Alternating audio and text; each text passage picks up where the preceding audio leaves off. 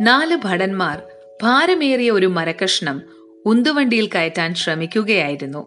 എന്നാൽ അതിന് വലിയ ഭാരമുണ്ടായിരുന്നതിനാൽ അത് ഉയർത്തി വണ്ടിയിൽ കയറ്റുമ്പോഴേക്കും വീണ്ടും ഉരുണ്ട് താഴേക്ക് വീണു. പല പ്രാവശ്യം പരിശ്രമിച്ചെങ്കിലും മരത്തടി വണ്ടിയിൽ കയറ്റുവാൻ കഴിയാതെ ഭടന്മാർ വിഷമിച്ചു. അവരുടെ മേലാവായ കോർപ്പറൽ ദൂരെ മാറി നിന്നുകൊണ്ട് ഇതെല്ലാം വീക്ഷിക്കുകയായിരുന്നു. ഇനിയും തടി കയറ്റി കഴിഞ്ഞില്ലേ? എന്ന് അയാൾ ഭടന്മാരോട് വിളിച്ചു ചോദിക്കുന്നത് അതുവഴി കുതിരപ്പുറത്ത് വന്ന ഒരാൾ കേട്ടു. വീണ്ടും തടി ഉയർത്താൻ പാടുപെടുന്ന ഭടന്മാരുടെ ദയനീയ സ്ഥിതി കണ്ട് അശ്വാരൂഢനായ മനുഷ്യൻ കോർപ്പറലിനോട് ചോദിച്ചു നിങ്ങൾക്കൊന്ന് സഹായിച്ചുകൂടെ? ഒന്ന് താങ്ങിക്കൊടുത്താൽ തടി വണ്ടിയിലേക്ക് കയറും. ഞാനൊരു കോർപ്പറലാണ്. ഇത്തരം പണികളൊന്നും ഞാൻ ചെയ്യേണ്ടതല്ല. ഇതായിരുന്നു കോർപ്പറലിന്റെ മറുപടി. ഇത് കേട്ട് ആഗതൻ ഒന്നും മിണ്ടാതെ കുതിരപ്പുറത്തു നിന്നും ഇറങ്ങി. ആ ഭടന്മാരുടെ അടുത്ത് ചെന്ന് തടി പിടിക്കാൻ കൂടി.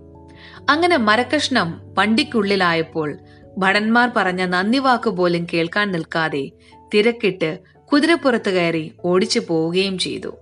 അടുത്ത ദിവസം അമേരിക്കയുടെ പ്രസിഡന്റായി തിരഞ്ഞെടുക്കപ്പെട്ട ജോർജ് വാഷിംഗ്ടണിന് ഒരു പൗരസ്വീകരണം അവിടെ നടന്നു. ആ ചടങ്ങിൽ മേൽപ്പറഞ്ഞ കോർപ്പറലും പങ്കെടുത്തിരുന്നു. സ്വീകരണം ഏറ്റുവാങ്ങി വേദിയിലിരിക്കുന്ന വാഷിംഗ്ടണെ കണ്ടപ്പോൾ കോർപ്പറൽ ഞെട്ടി. കാരണം തലേ ദിവസം കുതിരപ്പുറത്ത് വന്നിറങ്ങി ഭടന്മാരെ തടികയറ്റാൻ സഹായിച്ച അതേ വ്യക്തി തന്നെയായിരുന്നു വേദിയിലിരുന്നത്. വലിയ മനുഷ്യർക്കേ ചെറിയവരാകാൻ കഴിയൂ. ചെറുതാകാൻ തയ്യാറല്ലാത്തവർക്ക് ക്ഷമിക്കാനും മറക്കാനും പറ്റില്ല. വാശിയുടെയും മത്സരത്തിന്റെയും വൈരാഗ്യത്തിന്റെയും പിന്നിലുള്ളത് ചെറുതാകാനുള്ള വിഷമമാണ്. നമ്മൾ ഒന്ന് ചെറുതാകാൻ മനസ്സ് വച്ചാൽ കുടുംബത്തിലെയും സൗഹൃദങ്ങളിലെയും സഹപ്രവർത്തകന്മാരുടെയും ഒക്കെ ഇടയിലുള്ള പല പ്രശ്നങ്ങളും നീങ്ങിപ്പോകും.